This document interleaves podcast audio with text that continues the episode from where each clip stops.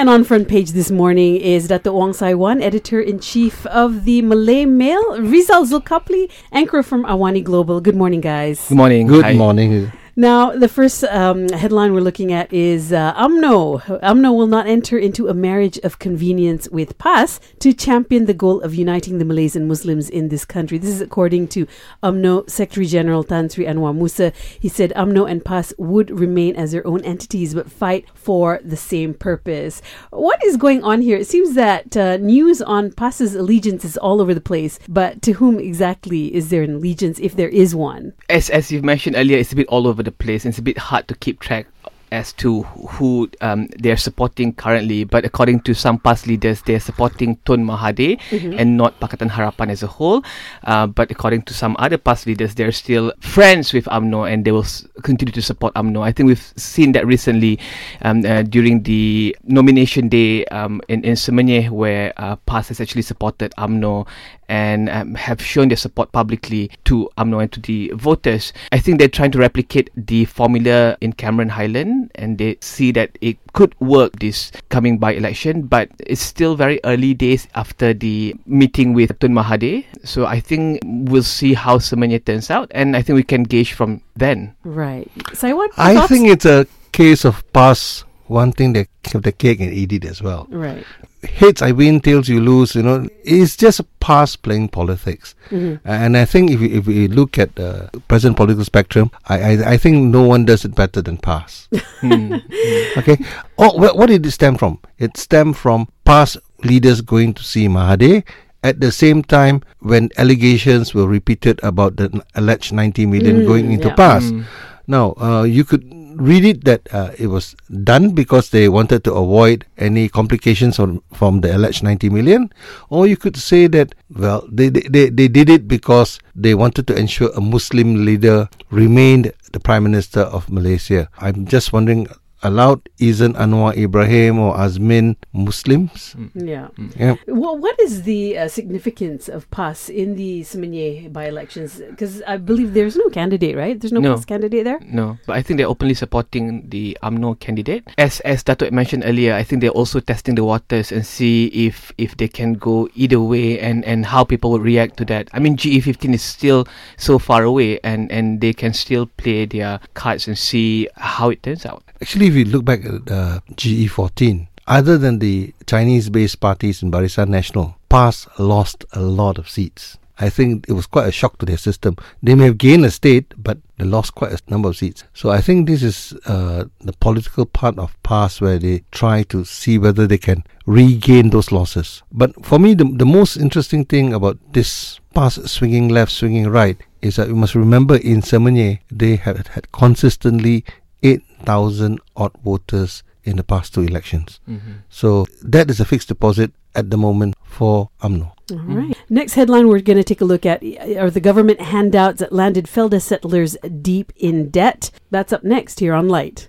And on front page with me this morning is uh, Rizal Zulkapli, anchor from Awani Global, and Dato Wong Sai Wan, editor-in-chief of the Malay Mail. Government handouts uh, made many settlers too dependent on Federal Land Development Authority loans, FELDA loans, causing its debt to stack up and disrupt cash flow.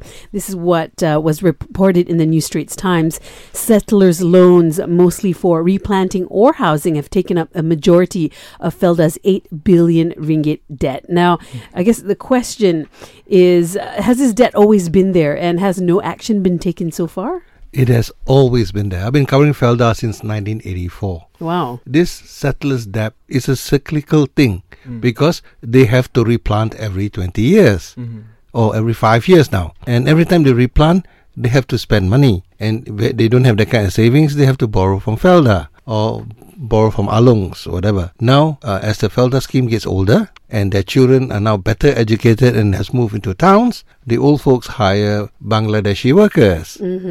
So it, it it goes round and round and round. It's cyclical. lah. Yes, it doesn't help. And the pricing that they get is no big deal. And they have only 11 acres a person. Is that enough to cover the debt that during the replanting um, it won't. exercise? It won't. It will never. I mean, if you do it in terms of maths, yes, over 15 years, they get back their money. Uh, But who can survive on borrowed money for 15 years? Yeah. And the poultry sum that's been offered 100 ringgit. Uh, it used to be worse because uh, they used to have all these cooperative stores in the Felda scheme. And the Felda people used to sign what we call buku tiga lima, you know, all this, Right. Mhm. and and they go and take products, and then at the end of the day, at the end of the month, the shopkeeper has go and chase these people for money. Right. And you know, I've seen in those days pay slips of four ringgit, five ringgit, During the replanting exercise? even when they're harvesting, because they're paying old debts. Mm-hmm. Right. Okay. I, I, I guess the question is, I mean, what can the government do more to help Felda settlers? I, I think I think they, I think they have to rethink. Has- Is Felda huge plantation for a national product, mm-hmm. oil palm, mm-hmm. rubber, or is it a scheme to take people out of poverty? Well, I've read an interview with Dato, Dr. Osman online, and I, I think he's saying that um, there are efforts being done to address this, especially with regards to the cost of living loan, um, which was thought to be allowances. So people actually take up those allowances thinking that they don't have to pay it back, when in reality it's it's a loan, and people take up to 1,500 ringgit. It used to be mm-hmm. quite low, it used to be in the hundred, but now it's 1,500 ringgit per month, and these settlers are getting very old, so so it's it's, it's very difficult for them to Yeah. To get cash flow into the company after a while. And and they depend uh, about 200 million to 250 million ringgit per year from this uh, debt. And I, I think that's really impacting the ability for Felda to have good cash flow. So moving forward I believe I, I know it's not it's not possible because of the act. I, I, I think moving forward you have to diversify the source of income. If you have three years of lull because of the replanting exercise, maybe you can look at other means to support um, the settlers instead of No result. I think the entire Felda development scheme has to be rethought. Okay, it's been 30 years, maybe 40 years since Felda was first thought out. I think that whoever is going to make that decision have to decide whether Felda is a welfare scheme for the settlers or Felda is a giant plantation to make money. Right. It cannot be both. All right. Well, see how this uh, story develops. Um, coming up next, uh, something that's been in the news and on everyone's lips are toll plazas and congestion fees. That story is up next here on Light. On front page this morning is Dato Wong Sai Wan, editor in chief of the Malay Mail, and Rizal Zulkapli, anchor from Awani Global. Now, we've all seen the headlines this past week about the abolishment of tolls and also the acquisition of the highway concessionaires. Uh, I guess congestion fees are something that is also being discussed yeah, at the moment, whether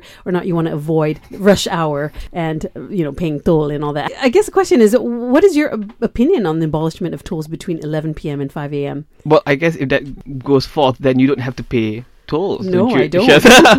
because you start work quite early, right? But how many people work from 11 to 5 a.m.? Yeah. And I think we are operating in an age where we have data and we have um, the ability to know uh, the number of cars on the road during that time. And I, I don't know, but I think the government can be a bit more transparent about it. If these highways can help to reduce congestion and can make people's life better, quality of life better when they go to work. Why not just abolish and maybe look at maybe different hours instead of charging congestion um, charges uh, during the rush hour? Because Yeah. I think if you have congestion charges, as of now, when I go through some of these highways, not many people use them in the morning and, and even on weekends. So so I think I think we have to rethink about that. You Yeah. spend so much building these highways, trying to uh, reduce congestion, but it's just not being put to good use. So I think if you take away the tolls altogether, then it will be better for people to travel to work and there's quality of life there. Because right now, real estate in the city can get a bit expensive. So people tend to stay really Yeah. far away. So spending 2 ringgit 50 cent one way, uh, you know, um, return 5 ringgit every day, that's 30 days, that's 150 Well, ringgit. Exactly. When I Which toll gate is one one ringgit fifty cents?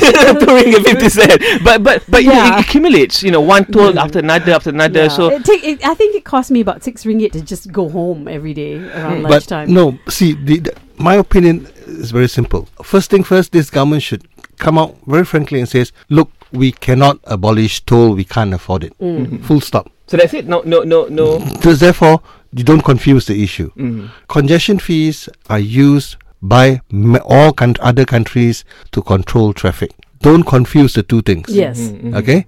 Don't disguise it. We know that it is very expensive to build highways. Uh, More highways are still being built. Unless we increase income tax or we increase SST, there's no way we can pay for it. For those younger people, You don't realize that in the old days, JKR got the money from road tax. Yes. Mm-hmm. Okay, but the road tax is so low that it's obviously not going to pay for road pavement. Okay, congestion fees. If you go past any toll gate now at this hour between seven to nine o'clock, what is the main cause of congestion? The toll gates. Mm-hmm. Now, if the idea is to get people in fast, then the congestion fee should be the other way around. Early in the morning, you're coming to work, you're a productive worker, the toll is free. Coming to town, a breeze. And then when you leave, it's a breeze. Anyone else using that highway after 9 o'clock is unproductive. Mm-hmm. He, I start work at 10, so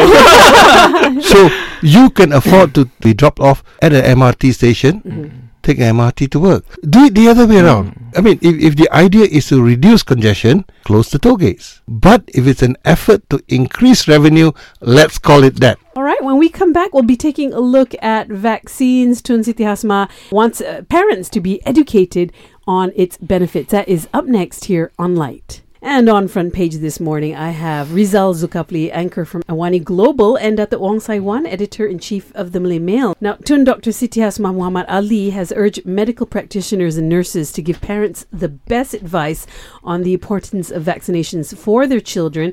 And she said she's aware that there are parents who refuse to allow their children to be vaccinated because of various factors and beliefs. She says these are parents who do not think there is a need for vaccines because their children will grow up and develop natural immunity, but parents cannot wait until their children develop their natural immunity. In fact, um, it's 2019. You'd think that the information is out there and everyone is aware of how important vaccinations are. Why is there a growing movement, it seems, of anti vaxxers suddenly in this country? I think because it's 2019 and people have access to social media. We spoke to uh, with the doctor yesterday uh, with regards to the anti-vaccine movement, and he said that this anti-vaccine movement has been around for the longest time because of the proliferation of social media. People have access to this information, and they have access to this belief that is that is being spreaded on social media. I think it's also, according to the doctor, it's also misinformation and not understanding the safety of the vaccines available in the market currently and th- there's just so many factors contributed to that. Um, so social media, Yeah. parents not knowing what uh, the, the status of the safety of these vaccines in the market, Or the So halal the, status. uh, the halal status. Yeah. But according to the doctor, you know these vaccines have been tested for at least 10 to 15 years before they being injected into uh, uh, into to Hmm. children so it's it's that and i think more education and spread of information about vaccine the positive information about vaccine has to be done Yeah. um, soon Well, I feel that, you know, the information is out there. The Ministry of Health has been really vocal about this, but, you know, they, the anti vaxxers want to believe this is all propaganda. But do you think that compulsory vaccinations will cause an issue amongst Malaysians? No, Uh, I think the biggest problem is infant mortality is down. Most parents think it is worth risking. They go back to 1960s and then they will realize that how they have uh, been able to fight all this polio and whatever. Making it compulsory will make it a- an offense. But if someone thinks that a vaccine is non-halal, poisonous, Mhm. not necessary, they still won't do it. I think the health ministry should look at the various information, uh, get a cooperation from MCMC, mm-hmm. tackle the websites that promotes this, get the religious departments to tackle the issue rather than legislating it. But it's quite hard to shake off, isn't it? The, the belief. How do you go about telling people that hey, what you believe is wrong, and you should actually vaccinate mm-hmm. your, your kids because there's, it's so ingrained. Because I'm, I'm sure some of these parents were vaccinated when they were small, when they were younger, but they went through that and they have this belief ingrained in them, and still they can't see the benefits of, of, of being vaccinated. that, that, that's it. Because you could have tackled it at the source. It's pointless you legislate it. Mm-hmm. They will just push it on the ground. There will be doctors who will also share their beliefs and they will just sign a blank check certifying he has been he's been vaccinated or she's been vaccinated. Oh. I mean, look, that that's reality in Malaysia. We may miss one generation, but by tackling it at the source, we'll catch it at the next one. Interesting. Well, coming up on front page, let's take a look at this headline. 1.2 million tertiary students will be getting 100 ringgit aid from the government. We'll be discussing that next here on Light. And on front page this morning, Dato Wong Sai Wan, editor in chief of the Malay Mail, also Rizal Zulkapli, anchor from Awani Global. Now, this is an interesting headline 1.2 million tertiary students to get 100 ringgit aid from government to ease their financial burden. The aid will be dispersed at the end of the month, according to the Finance Ministry. And the relief was reinstated based on the Education Ministry's recommendations, and some 1.2 million students are expected to benefit from this. Now, does it matter what the um, background, the financial background of the student is, or is this like across the board? As long as you're installed in a university, college, or polytechnic, you get this. How, how does this work? I think background students' background should should matter when it comes to deciding for these handouts. The current government has previously promised that the subsidies, the um, handouts will be more targeted. So if you give uh, instead of giving 100 ringgit to everyone, why don't you increase that amount and give it monthly to the more deserving students, students from B40 background? So I think that's a better way of doing it because I know to some students who are from maybe better to do uh, family, Yes. they maybe see 100 ringgit as uh, you know as a very small amount to them but maybe some other students will, uh, can use that to pay their or, their Yeah. rents buy books so be a bit more targeted and be a bit more conscious as to why you're doing it if, you, if, if it's to help students do it monthly Mm-hmm. but be a bit more targeted identify the smaller group and, and focus on them Right. so that's my thought Don't you think the announcement was timely? in between two by elections and one more to come up? yeah. No, but no, but seriously, when the, it was announced, I heard some young people saying, actually, it's a pay cut. They used to get Mm. 240, now they're getting 100. Uh, there were a lot of abuse of the book vouchers. 240 ringgit for the book vouchers. Uh, a lot of bookshops were allowing the kids to cash in without selling any books. But I guess any government is entitled to give some aid to, to the citizens. In this case, uh, I think the 100 ringgit is not based on background, it's across the board. Uh, so as long as you're um, I think yeah, as long as you're a going to tertiary, yeah. college, yeah. Yeah, because if you look at the number 1.2 million, Mhm. that sounds like all the college students in Malaysia. Right. Okay. But is it of any use? Is it of direct purpose? I reserve my judgment on that. Mhm. But uh, I think the government is entitled to pay it out because uh, these are the people who voted them in. Well, their parents but are. should it be a No. bit more targeted They should. They, I mean, Yeah. I mean, there are a lot of better ways to use 120 million. Yeah. But in a big scheme of things, 120 million over 365 days in a population of 30 million, it's not a really big sum. Hmm. Right. Well, gentlemen, it was uh, lovely having you with me this morning. Thank you so much. Thank Thanks, you. Dr. Wong Sai Wan, editor in chief of the Malay Mail, also Rizal Zulkapli, anchor from Awani Global.